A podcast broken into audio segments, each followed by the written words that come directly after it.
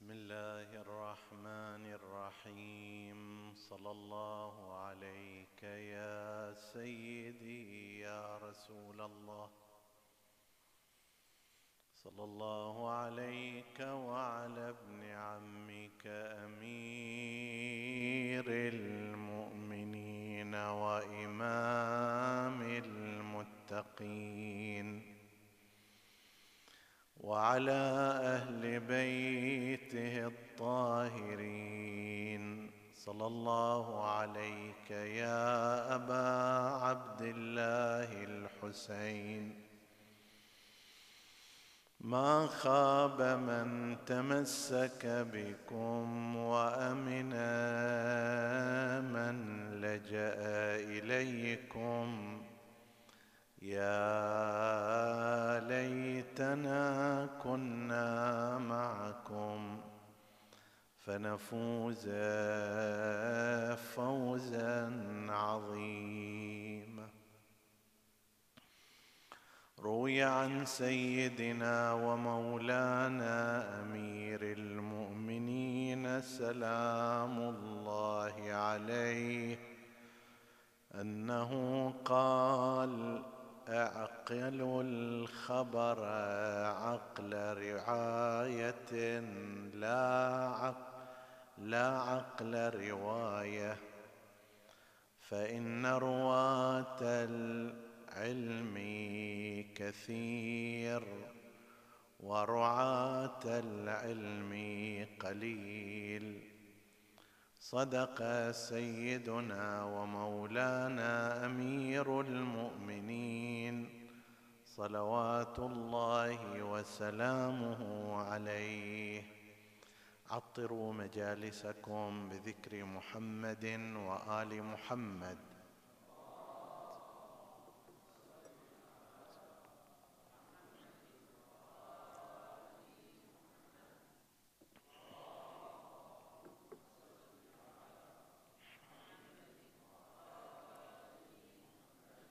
اللهم صل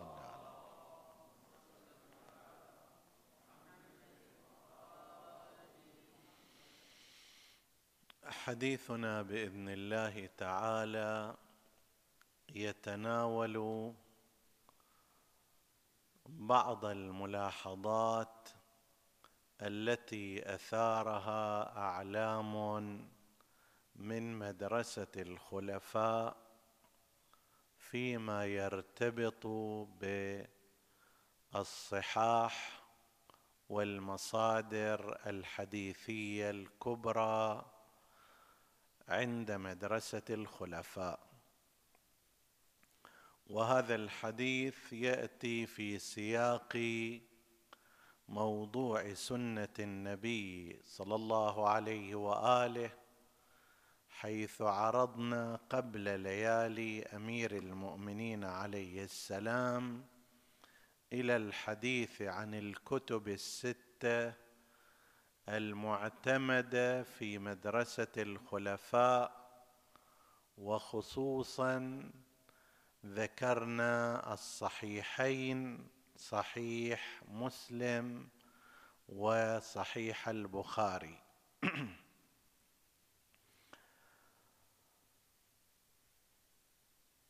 الصحيحان في مدرسة الخلفاء تم إعظام منزلتهما بأقوال العلماء المتأخرين عن مؤلفي الصحيحين. فادعي مثلا الإجماع على صحة ما ورد فيهما من الأحاديث. أن إجماع الأمة قائم على صحة ما ورد من الروايات في الصحيحين.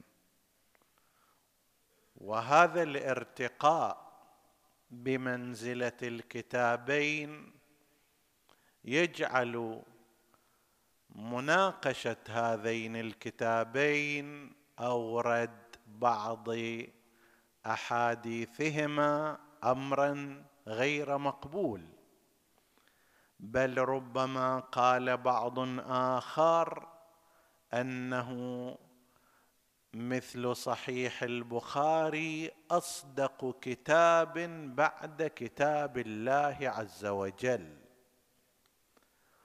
وقال آخر إنه أعظم الكتب فائدة بعد القرآن الكريم. يعني لا موسوعات ولا غير ذلك تدانيه.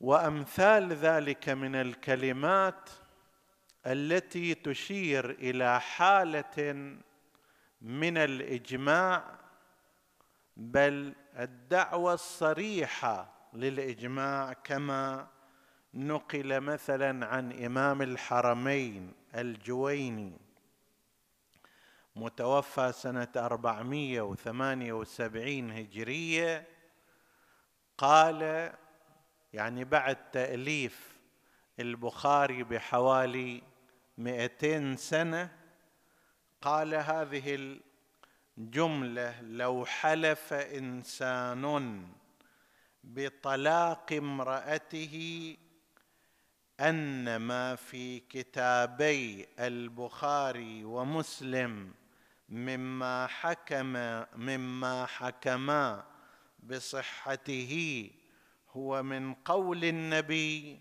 لما ألزمته الطلاق ولا حنثته لإجماع المسلمين على صحتهما. أكو مسألة فقهية عند مدرسة الخلفاء وهي إلقاء الطلاق أو يمين الطلاق. بأن يقول مثلا علي الطلاق إن لم يكن الأمر الفلاني كذا وكذا. فإذا طلع ذاك الشيء اللي علق عليه مخالف لكلامه فزوجته تكون طالقا من دون حاجة إلى إجراء الصيغة عند الإمامية هذا الطلاق باطل ولا يقع وإلقاء يمين الطلاق بهذا النحو سواء كان غير معلق بشيء كأن يقول علي الطلاق هكذا أو علي الطلاق إن كان الأمر الكذائي هكذا كلاهما عند الإمامية لا يقع. وإنما لا بد من إجراء الصيغة مع وجود الشهود العدول مع سائر الشروط من كونها طاهر ولم يدخل بها في ذلك الطهر وهكذا. هذه المسألة الفقهية ما علينا منها الآن. المسألة الأخرى يقول لو أن واحد اجى و أقسم وحلف بأن كل ما حكم به الشيخان في صحيح في صحيحيهما هو من قول رسول الله. طيب هذا النبي قاله واقعا.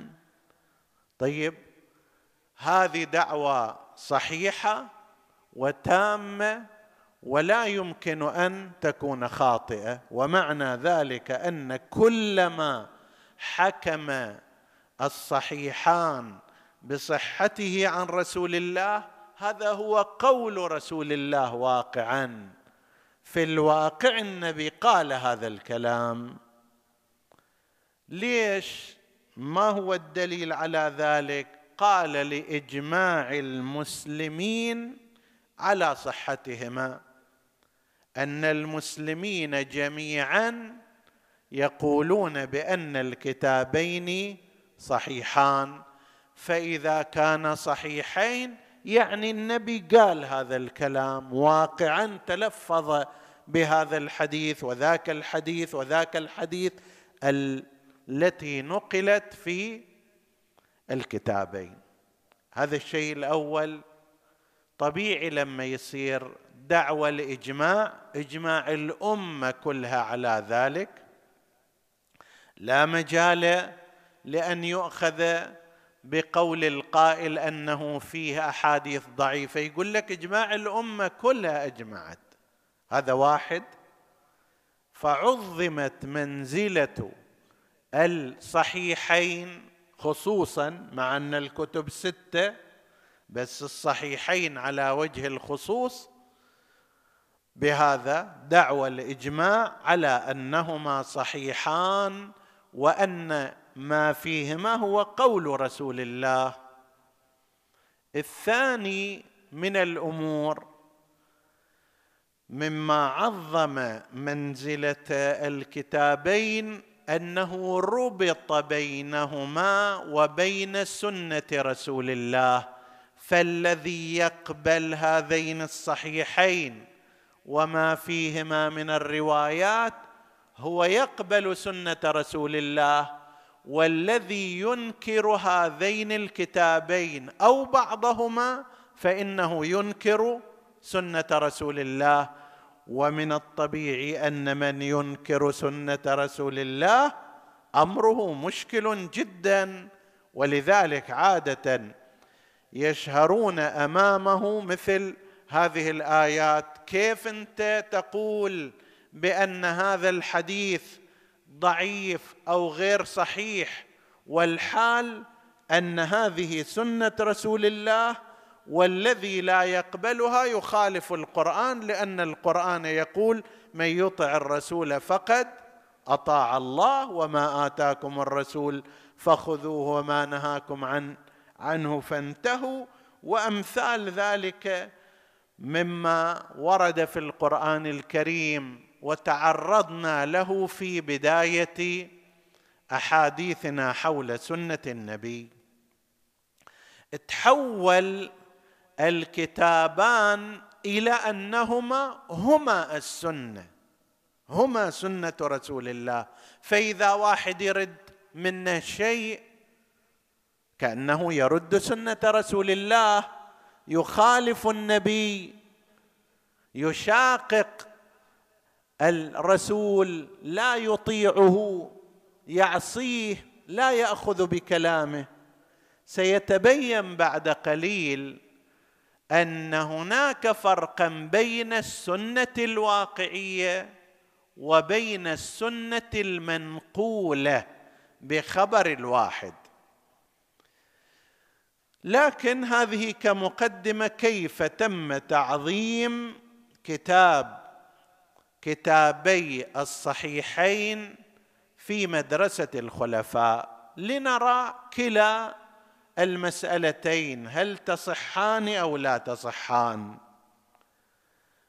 بالنسبة إلى الأمر الأول والمسألة الأولى وهي دعوى إجماع الأمة على أن هذين الكتابين ما جاء فيهما هو صحيح.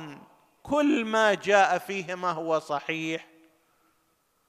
هذه الدعوة بالنظر إلى بعض الملاحظات سوف نرى أنها دعوة جزافية غير علمية. نجي اولا أجمعت الأمة على صحتهما. من هي الأمة؟ سوف نجد أن الشيعة بمختلف طوائفهم. زيدية اللي يعتقد مدرسة الخلفاء أنهم أقرب إلى إليهم أقرب الفرق الشيعية إليهم. يقولون الزيدية هي من الأمة أو لا؟ لا ترى الزيدية أن صحيحي البخاري ومسلم بكاملهما أحاديثهما صحيحة. يقولون نحن نلاحظ فيها بعض الأسانيد غير تامه بعض المتون غير مقبوله وبالتالي هذه الدعوة بالنسبة إلى الزيدية غير تامه بالنسبة إلى الإمامية الأمر واضح. أنهم ينكرون أن يكون الصحيحان صحيحين مئة في المئة. بالنسبة إلى الإسماعيلية مثلا إذا كانوا من فرق الشيعة أيضا نفس الكلام. تحدثنا نحن عن الإسماعيلية في أثناء حديثنا عن الطوائف والمذاهب هم أيضا يؤمنون بأئمة الشيعة إلى زمان الإمام الصادق ثم يأخذون مسار إسماعيل بن جعفر. هؤلاء أيضا لا يرون الصحيحين صحيحان. في غير الدائرة الشيعية الخوارج خوارج الفئات الباقية منهم الأباضية وهم موجودون في عمان موجودون في الجزائر في بلاد المغرب العربي قسم من القبائل الأمازيغية. هم أباضية. تحدثنا أيضا عنهم في سلسلة تاريخ المذاهب. هؤلاء لا يرون الكتاب بكامله وتمامه صحيحا مئة في المئة. نفس مدرسة الخلفاء الفئة التي تنحو منحى الاعتزال. الآن الموجود في العالم الإسلامي غالبا أشاعرة وأهل الحديث وأيضا تحدثنا عنهم في سلسلة المذاهب بس هناك فئة رأيها هو رأي المعتزلة. هؤلاء لا يصححون كل ما ورد في البخاري ويناقشون أحاديثه لا سيما ما يرتبط فيها بالعقائد وما يخالف بظاهره الأحكام العقلية. زين تجي تشوف الشيعة بفرقها المختلفة الأباضية من الخوارج وهم الباقون المعتزلة من داخل المدرسة مدرسة الخلفاء هؤلاء كلهم لا يرون هذه الدعوة صحيحة. فأين إذن الإجماع؟ هذول مثلا إذا كانوا يفك يمثلون لنفترض خمسة وعشرين في المئة من الأمة عشرين في المئة من الأمة. كيف تقول أن الأمة هي قد أجمعت على ذلك؟ إلا إذا تعتبر هؤلاء خارج الأمة الإسلامية بحث آخر. تعال في داخل مدرسة الخلفاء هذه أيضا الدعوة غير تامة. لماذا؟ لأنه منذ تأليف الصحيحين إلى أيامنا قد انتقد أحاديثه كثير من العلماء ومن أئمة الحديث الكبار في تلك الأزمنة وفي أزمنتنا المعاصرة.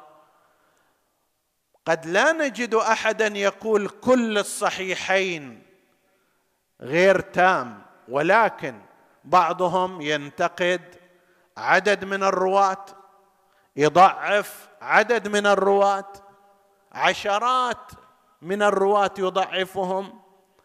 روايات قريب مئتين رواية كما سنأتي بعد قليل ضعفها وأعلها الدار قطني. الدار قطني واحد من أئمة الحديث وأعلامهم توفي سنة ثلاثمائة وستة وخمسين هجرية يعني بعد البخاري بقرن من الزمان محدث بارز ومشهور عندهم. هذا عنده كتاب اسمه الإلزامات والتتبع. أورد فيه اولا في الإلزامات قال البخاري ومسلم عدهم هذا السند الفلاني عن فلان عن فلان عن فلان. هذا سند صحيح ولكن أكو أحاديث كثيرة بهذا السند لم يذكروها في كتابيهما. مع انها أحاديث مشهورة ومعروفة. لماذا؟ انت تقول إذا كان هذا الحديث مستجمع لها المواصفات فهو صحيح. زين أنا أجيب لك عشرين ثلاثين أربعين حديث كلها مستجمعة لهذه المواصفات. وبناء على المقياس اللي أنت خليته هذا حديث صحيح. هي حديث صحيحة. لماذا لم تضعها في كتابك؟ ومو أحاديث شاذة ولا نادرة ولا مجهولة حديث مشهورة. وهذا نفس الشيء سواه الحاكم النيشابوري في كتابه المستدرك على الصحيحين. هناك النيشابوري جاب الأحاديث التي لم يذكرها مسلم والبخاري وقال ذيلها كل حديث لا سيما تلك التي هي في فضائل آل محمد.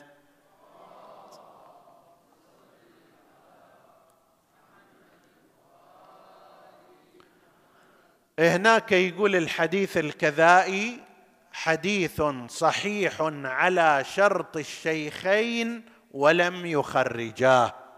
زين أنت البخاري هذا الحديث عندك صحيح لماذا لم تخرجه في كتابك؟ أنت مسلم هذا الحديث بناء على مقياسك صحيح لماذا لم تخرجه في كتابك؟ ليس حديثا مجهولا ولا ضائعا وإنما من الأحاديث المشهورة. زين فهذه الدار قطني جاء وذكر أن هناك إلزامات يعني أنا ألزم صحيحين بأشياء لم يخرجاها والمفروض كانوا يطلعوها لأنها مستوفية للمقاييس. تتبع أيضا صار عنده فأحصى مئتين مورد من الأحاديث فيها علل فيها مشاكل إما في السند وإما في المضمون. تسعين منها في صحيح البخاري مئة وعشرة منها في صحيح مسلم. قال هذه الأحاديث أحاديث غير تامة فيها علة فيها مشكلة. كيف وصف هذا الكتاب بالصحيح مع أن فيه تسعين رواية؟ لا تقبل هذا الوصف. ووصف ذلك الكتاب بالصحيح مع أن فيه مئه وعشر روايات. لا تقبل هذا الوصف. هذا واحد من أعلام المدرسة مدرسة الخلفاء الدار قطني. من هؤلاء أبو زرع الرازي. أبو زرع الرازي هو في نفس طبقة البخاري وطبقة مسلم من حيث الفترة الزمنية لأنه توفي في نحو 265 66 هجرية. بعد البخاري بسنوات وبعد مسلم أيضا بسنوات وهو من أعلام تلك المدرسة ومحدث كبير عندهم بل كان يتباحث مع من هو في رتبة أستاذهم وهو أحمد بن حنبل؟ كما نقل عنه وكان أحمد يثني عليه كثيرا. هذا لما جابوا اليه صحيح مسلم هو كان يؤيد البخاري أكثر. جيء له بصحيح مسلم فقال كلاما يستفاد منه التشكيك في نية كتابة هذا الكتاب. أنه بعض الناس ما عندهم البضاعة الكافية ويكتبون أشياء من أجل التشوف للرئاسة والشخصية وحتى يبرزوا بين الناس. وهذا كلام يعني فيه انتقاد مبطن لدوافع تأليف صحيح مسلم. ففتح له كتاب الصحيح صحيح مسلم فرأى رواية عن أحد الأشخاص فقال أمثل هذا يقال له صحيح؟ مشيرا إلى ذاك الخبر والحديث. لا يرتضي أن ذلك الخبر صحيح. ثم فتح صفحة أخرى ورأى حديثا آخر فقال هذا أطم من ذاك. هذا أسوأ. هذا أقل صحة من ذاك. زين هذا واحد أبو زرع الرازي من المتشددين أيضا في موضوع الحديث ولا ينتمي لمدرسة أخرى هي المدرسة مدرسة الخلفاء وقسمها الحديث المتشدد يقول عن صحيح مسلم بأن فيه هالمقدار اللي شاف صفحتين منه قال هذا أمثل هذا يقال له صحيح؟ والثاني يقول هذا أطم من ذاك. هذا معناه أنه المقدار اللي شافه من الصفحات رأى فيه أنه لا ليست هنا هذه الأحاديث هذه أحاديث ليست صحيحة. زين. وأمثال هؤلاء البيهقي عنده انتقاد للدعوى أن كل ما جاء في الكتابين صحيح ولا ولا غبار عليه. وغير هؤلاء السيوطي الإمام السيوطي أيضا نفس الكلام عنده تعليقاته.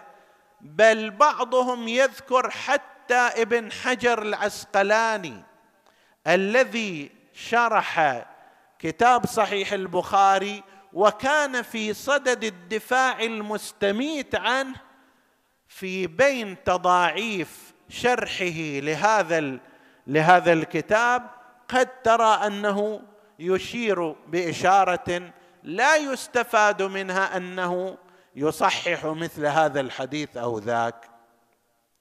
هذا بالنسبة إلى القدامى ومنهم شيخ البخاري علي بن المديني أو المديني وغير هؤلاء مما ذكروا أسماءهم ويطول المقام لو أردنا أن نتكلم عنهم.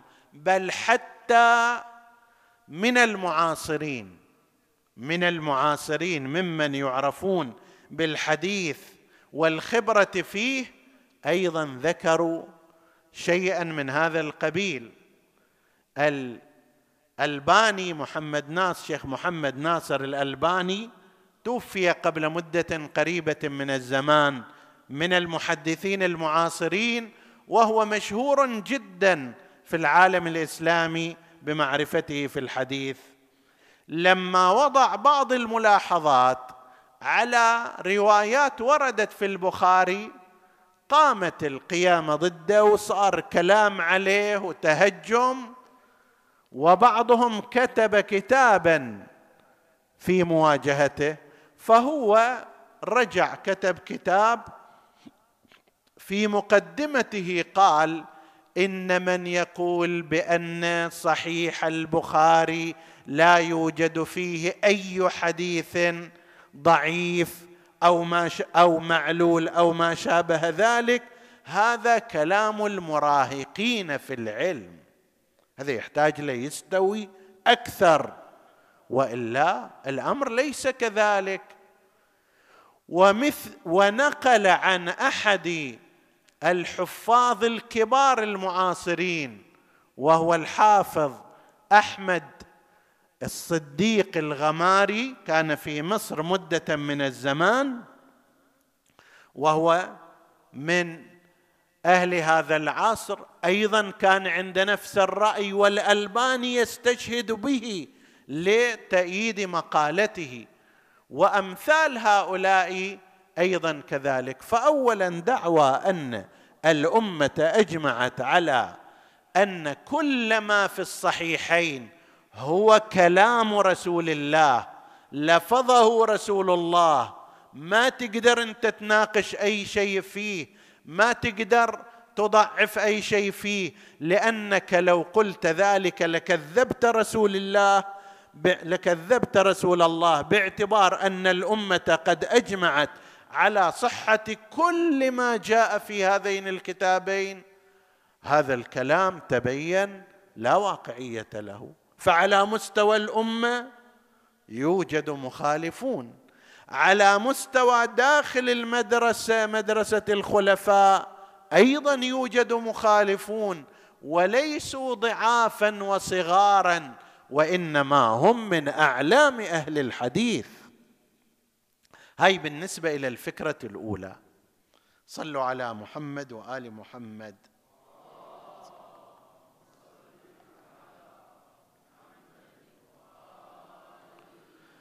الثاني أن فكرة الارتباط بين هذين الصحيحين وبين سنة رسول الله فكرة خاطئة.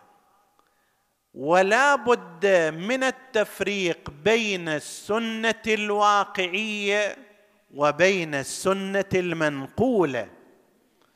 إذا واحد كان في زمان رسول الله صلى الله عليه وآله وسمع النبي يقول كلاما هذا ككلام الله عز وجل لا مجال لأحد أن يخالفه ولا أن يراد فيه ولا أن ينتقص منه من يطع الرسول فقد أطاع الله. هذا قاعد يسمع النبي تخلف عن كلامه تخلف عن أمر الله. فليحذر الذين يخالفون عن أمره أن تصيبهم فتنة أو يصيبهم عذاب أليم. طيب ولذلك الإمامية يرون أن الاعتراض على النبي من قبل بعض الصحابة اعتراض غير صحيح. لأنه كالاعتراض على أمر الله عز وجل. هذا إذا كان الإنسان معاصر لرسول الله أو وصل إليه بخبر يفيد العلم واليقين مثل الخبر المتواتر. يعني لو كان عشرة أشخاص سمعوا أو أكثر سمعوا من رسول الله ثم سمع منهم عشرة أو أكثر بحيث ما يكونوا مجتمعين ومتفقين على هذا لا التواتر شرط فيه أن لا يكون هناك توافق بينهم. عشره سمعوا من هؤلاء ثم سمع منهم جماعة ثم سمع منهم جماعة وهكذا إلى أن وصل إلينا. إذا سمعه عشره أو عشرين في كل طبقة من دون أن يكون اتفاق بينهم. أنا لما يوصلني الخبر وأنت لما يوصلك الخبر تتيقن أن النبي قد قال ذلك. وهذا يسمونه الخبر شنو؟ المتواتر وهو حجة. أما إذا كان الخبر واصلنا والحديث واصلنا بطريق الآحاد يعني واحد سمع من النبي ثم واحد آخر سمع ممن سمعه واحد ثالث سمع من الثاني رابع سمع من الثالث وهكذا إلى أن وصل لنا أحيانا السلسلة السندية توصل إلى تسعة أشخاص كما في البخاري من أطول الأسانيد ما كان فيها تسعة أشخاص. إلى أن يوصل إلى النبي. هذا واحد ينقل عن واحد. تتصور الآن مثال جدا بسيط. الآن لو أنا قلت حكاية واحد من الحاضرين سمعها وهو ثقة ومضبوط كلامه. راح نقل الحكاية إلى زوجته أو إلى أخيه. كم راح ينقل من كلامي؟ من الممكن مئة في المئة من الممكن تسعة وتسعين في المئة ومن الممكن خمسة وتسعين في المئة أو أقل أو أكثر. صحيح ولا لا؟ ما راح ينقل بالضبط مئة في المئة. نقل إلى أخيه تسعين في المئة. أخوه نقله إلى جاره. كم راح ينقل؟ بنفس الطريقة. صار فما هل الخبر هذا صار؟ ثمانين في المئة من الأصل. نقله إلى واحد بعد ذلك وهكذا بمقدار ما تتكثر الوسائط من الممكن أن ينقص الحديث أو أن يزيد.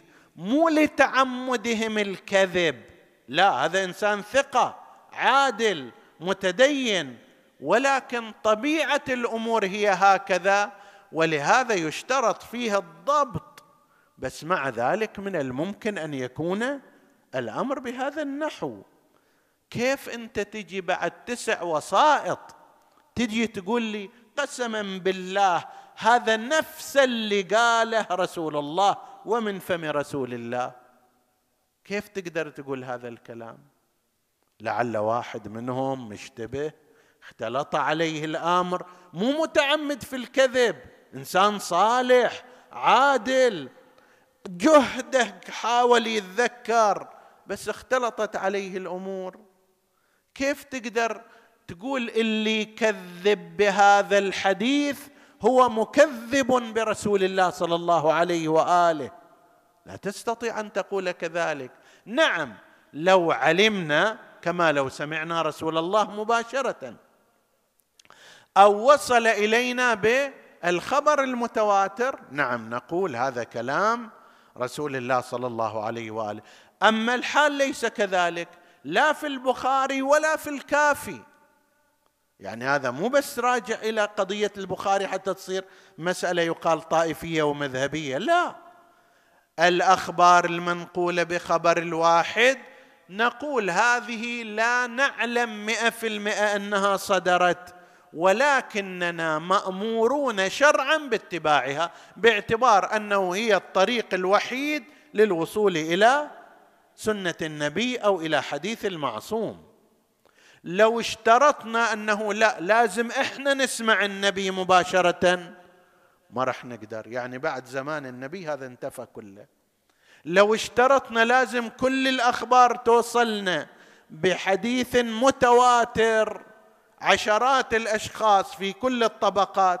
هذا ما يتوفر يتقلص الحديث النبوي إلى أقل من واحد في الألف حتى. زين؟ كيف إذا نستهدي بهم؟ فإذا نحن مأمورين أن نحقق في الحديث من ناحية السند من ناحية المتن إذا كان السند كل ثقات كل ناس ضابطون وكان متنه ومضمونه صحيحا ولا يخالف الأصول عملنا به. وإذا لا لا نعمل به نتوقف فاذا هذا الكلام أن ما كان في صحيح البخاري أو صحيح مسلم أو حتى الكافي هو حتما كلام رسول الله حتما كلام المعصوم هذا ليس كذلك. نعم كما قلنا إحنا مأمورون. متى ما صح السند ومتى ما استقام المتن وعرض على القرآن والسنة وأحكام العقل وغير ذلك مأمورون أن نعمل به باعتبار هو الطريق الوحيد اللي نقدر نوصل إليه من خلاله إلى الأحكام. ما أدري إذا كان المطلب واضح أو لا. فإذا هذا الارتباط الذي عقد في مدرسة الخلفاء بأن قالوا هذا الموجود في الصحيح هو نفس اللي قاله رسول الله هو نفس السنة هو السنة الواقعية هذا كلام غير صحيح. وقد أشار قسم من العلماء الكبار في مدرسة الخلفاء إلى هذا المعنى. فضلا عن عن أنه هذا هو مقتضى الرأي الصحيح والقول الراجح. ولذلك نحن مأمورون أيضا بشغلة أخرى وهي أنه مو بس نشوف السند ونقول ما دام سنده إليه هو موجود في صحيح البخاري ومسلم اذا خلاص نعمل به وجاز القنطرة وما ينبغي النظر وهو صحيح قطعا. لا وإنما بالإضافة إلى ذلك ناخذ ما قاله أمير المؤمنين عليه السلام. أول المجلس قلنا ما هو؟ اعقلوا الخبر عقل رعاية عقل دراية ورعاية ووعي لا عقل رواية. فإن رواة العلم كثير ورعاته قليل. اللي يعرفوا المعاني اللي يحللوها اللي يقيسوها بالأشياء الصحيحة هؤلاء قليل. المسجلات واجد. الذي يحفظ الحديث كثير ولكن اللي يتعقله يرعاه يدريه حديث تدريه خير من عشرات من الأحاديث. ترويها. أجيب لك بعض الأمثلة على ذلك بعد الصلاة على محمد وآل محمد.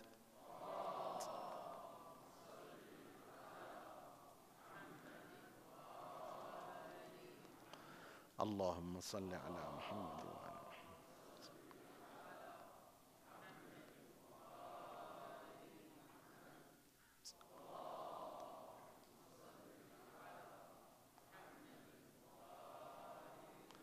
قبل أن ندخل في هذا أشير إلى ملاحظة فاتتني وهي أن بعض أعلام المدرسة قالوا بأن هناك ثمانين راويا روى عنهم البخاري وقد وصفوا بالضعف ونحو مئة وستين راوي روى عنهم مسلم وقد وصفوا بالضعف. فجد تسوي هنا بعد؟ هؤلاء عدد مو قليل أيضا ثمانين راوي ومئة وستين. إذا كل واحد منهم يروي عدة روايات لك أن تعرف هذا إذا ضعيف كيف ينتج الراوي الضعيف حديثا صحيحا. نجي إلى المطلب الآخر. وهو ما يرتبط بالعرض على. بعرض المتن على القواعد والأصول لنفترض أن ما ورد هؤلاء يقولون أيضا ومنهم قسم من المعتزلة ومنهم قسم من المفكرين المعاصرين ومنهم بعض أعلام مدرسة الخلفاء سابقا لسان حالهم هكذا لنفترض أن السند صحيح لكن جينا رأينا أن هذا المتن فيه مخالفة لبعض الأصول. هل نقبله؟ مثلا حديث المعروف يرويه في البخاري عن أن الله عز وجل تعالى الله عن ذلك بحسب الرواية إذا كان يوم القيامة النار كل ما حط فيها ناس تقول هل من مزيد؟ ما تنترس هذه. كل ما حط فيها طحنتهم. بعد تبغي. زين. فماذا يصنع الآن؟ قالوا بحسب الرواية فيضع الرحمن قدمه فيها أو رجله فيها فتصيح قط قط. يعني خلص بس يكفي. زين. هذا حديث مروي وفي الصحاح موجود. طيب هل لله رجل؟ أقاموا أدلة برهانية في قسم العقائد على أن الله عز وجل ليس مركبا من أجزاء فإذا صار عنده رجل صار مركب من رجل وبعدين بتقول يد الله فوق أيديهم عنده يد ويبقى وجه ربك عنده وجه. صار شنو؟ عنده أجزاء. أضف إليها ما ورد مما ذكرناه في ليلة مضت. من القول إن الله خلق آدم على صورته استوى بعد. الله نعوذ بالله بهذه الأجزاء. ومو بس هذا يخلي قدمه يخلي رجله. في نار جهنم وتشبع برجل الله. هل هذا أمر معقول؟ أي مركب عند اصحاب العقول أي مركب هو محتاج إلى أجزائه. هذا المنبر مكون منها الخشبة ومنها الخشبة ومن هذه الخشبة. إذا تشيل هذه الخشبة ينهدم فهو محتاج إليها. احتياج المركب إلى أجزائه قضية عقلية ما يحتاج إليها كثير استدلال. إذا اثبتت أن الله محتاج إلى أجزاء فهذا ليس الله لأن الله هو الغني. ليس محتاجا لشيء. فإذا نعرض الحديث عليها شوف مصادم لها حتى إذا روي بروايه وإسناد معتبرة وجاء في الصحيح بل في كل الصحاح لا يمكن قبوله. اعرفوا الخبر وعقلوه عقل دراية ورعاية ووعي وفهم. تجي إلى خبر آخر فيما يرتبط بنبينا محمد صلى الله عليه وآله.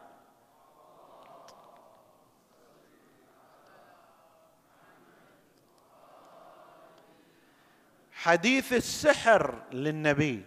موجود هذا في الصحيح أن النبي صلى الله عليه وآله سحر من قبل اليهود فكان يخيل إليه أنه فعل الشيء وهو لم يفعله ولا يفعل الشيء ويخيل إليه أنه قد فعل. فقد السيطرة على نفسه.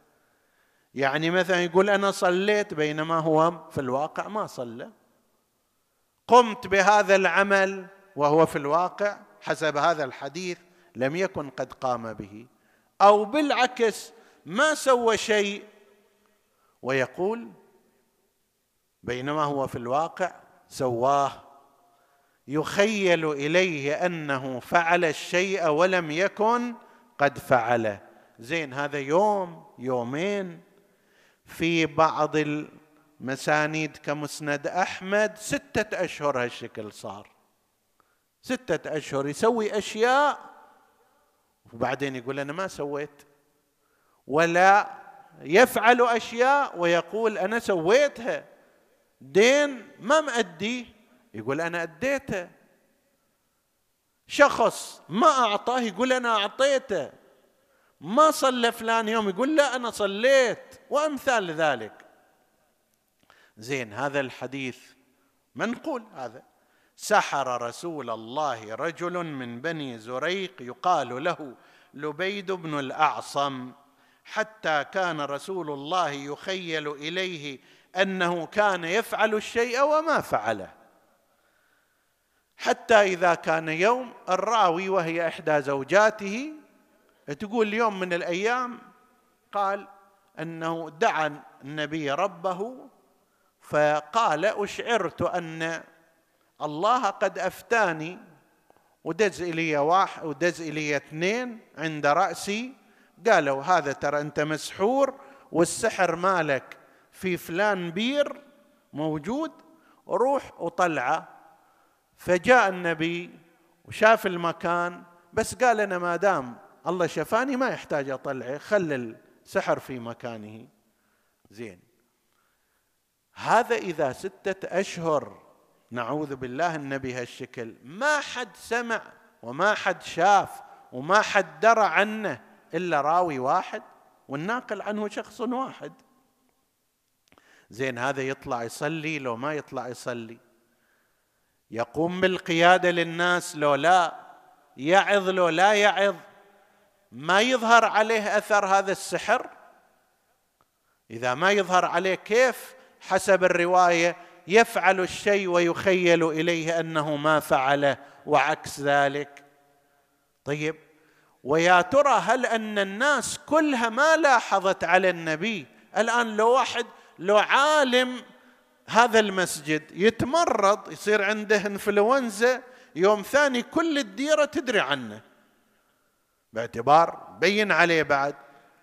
رسول الله نعوذ بالله في ستة أشهر بحسب ما جاء في المسند. هنا أنا ما مذكور المدة.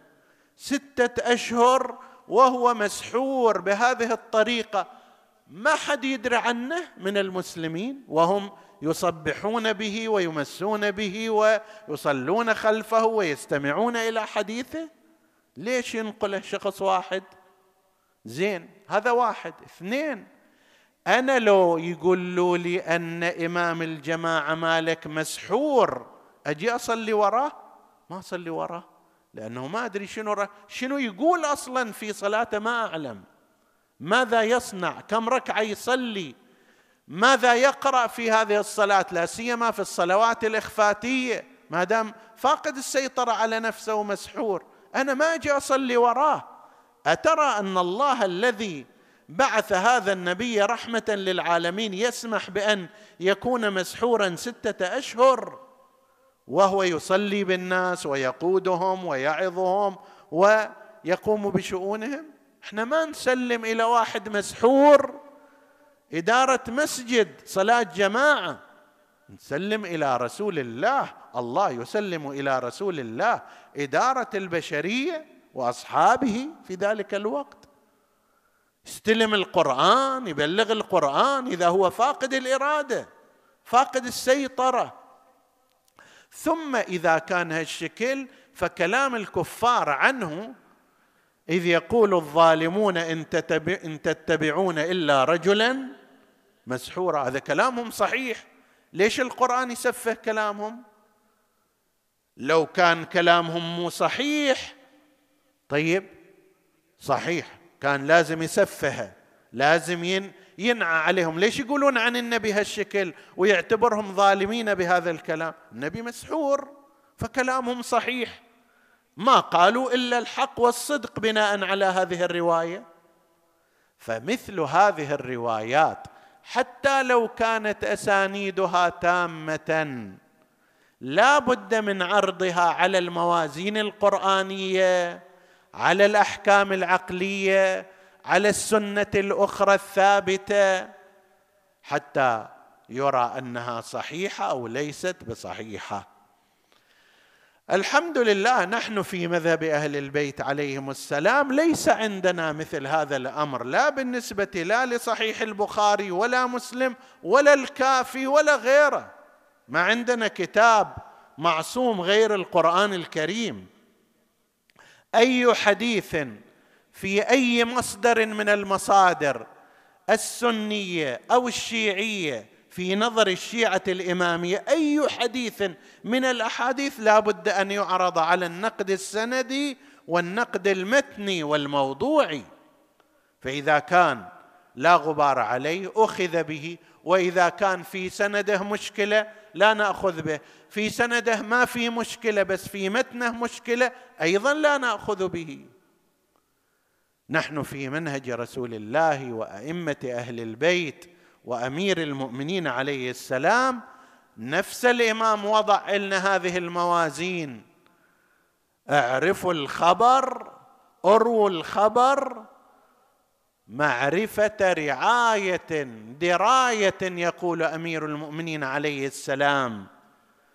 رواة العلم كثير ولكن من يدريه من يعيه من يرعاه من يعرف ما فيه هذا قليل. فوجه لنا إمامنا عليه السلام مثل هذه القواعد. لكن يا حيف أن هذا الإمام العظيم لم يمهله الظالمون حتى يبلغ ما أراد من توعية الأمة. فكان أن حصل ما حصل في فجر هذا اليوم عندما قام اللعين بن ملجم لعنة الله عليه في فجر يوم التاسع عشر من شهر رمضان بأن ضرب إمامنا على أم رأسه فشق هامته وكان في مثل ليلة أمس أخذ الإمام عليه السلام إلى حيث قبره الشريف في النجف الأشرف وقد دل على ذلك الروايات الكثيرة. وبعض من يأتي في آخر هذه الأزمنة يقول لك قبر علي بن أبي طالب غير ثابت وقبل الحسين غير ثابت. رأيت أخيرا بعض الناس قالوا الكعبه أيضا هذه ليست الكعبه الحقيقية. فعلى المعدل راح يصير كل شيء فيه شك وفي إثارة سؤال وما شابه ذلك. لكن هي مثل هذه الأمور هي أشبه بالهزل منها بالجد ليرجع إلى كتاب فرحة الغري. لمؤلفه المشهور السيد ابن طاووس رضوان الله تعالى عليه يرى وهذا من أعلام القرن الثامن الهجري رضوان الله تعالى عليه السابع والثامن كان قد عاش بينهما. يجد من الروايات الكثير الكثير حول زيارات المعصومين للإمام الأمير المؤمنين وتحديدهم لموقعه مما فيه غنى وكفاية. الأئمة المعصومون عليهم السلام الحسنان بعد أن دفنا والدهما بعد أن دفنا والدهما في خارج الكوفة ظهر الكوفة منطقة النجف المعاصرة كرا راجعين تحملهم الحسرة والاسى والحزن إلى بيت أمير المؤمنين عليه السلام. وهما ومعهم بنو هاشم يبكون وتخنقهم العبره على أنهم أودعوا أبا تراب في جوف التراب وأهالوا عليه التراب. وما كان يستحق إلا أن يرمى بالورود والزهور والثناء والعطر صلوات الله عليه فكروا راجعين إلى الكوفة لكي يسمعوا في خارج الكوفة صوت أنين وبكاء ينبعث من خرابة من الخرائب. بيت قديم متداعي فيه بكاء لإنسان. الإمام الحسن الآن هو الإمام هو الوالي بعد أبيه. لابد أن يتفقد كما كان أبوه كذلك. فتتبع مصدر الصوت وإذا به يرى رجلا عجوزا كفيف البصر فقيرا قد جلس في خرابة من الخرائب وبيت متداع جاء إليه يا عبد الله أين أولادك؟ أين أهلك؟ ما طعامك؟ لم تبكي؟ فقال لهم أنا لا أبكي لشيء وإنما أبكي لافتقادي رجلا كان يؤنسني ويأتيني كل ليلة بطعامي. أنا ما عندي أهل ما عندي عيال ولكن كان رجل يحن علي ويشفق فيأتيني كل ليلة بالطعام والشراب ويجلس معي يؤنسني برهة من الوقت. وقد انقطعت أخباره عني منذ ليلتين فلا أراه يفد إلي وأنا خائف عليه أنا لا أبكي لجوع أو عطش وإنما أبكي لفقداني إياه. يا هذا أخبرنا ما اسمه؟ قال كنت أسأله عن اسمه فيقول ماذا تصنع باسمي؟ أنا عبد من عباد الله. أبتغي الأجر والثواب ما هي صفته؟ قال كان إذا كبر أو سبح ظننت أن كل ما حوله يستجيب له فيكبر بتكبيره ويسبح بتسبيحه. ما ما زال يصفه لهم وإذا بهما يقولان يا هذا عظم الله لك الأجر ذاك أبونا علي بن أبي طالب. وقد فرغنا الآن من مواراته في التراب. فلما سمع ذلك لطم على وجهه وصاح واماماه وعلياه كان علي يخدمني طول هذه المدة وأنا لا أعرفه ولا أتعرف عليه. بالله عليكما إلا ما أخذتماني إلى قبره حتى أودعه وأبكي عليه. جاء إلى قبر الإمام عليه السلام معهما وظل يبكي إلى أن خمد صوته على قبر الإمام ومات على قبر الإمام. سلام الله عليه. قصة السبطين من بعد الدفين. بالخرابة من لقى شايب يوين. قال طيب كان يفقدني ويحين. صار له يومين مدري عطله.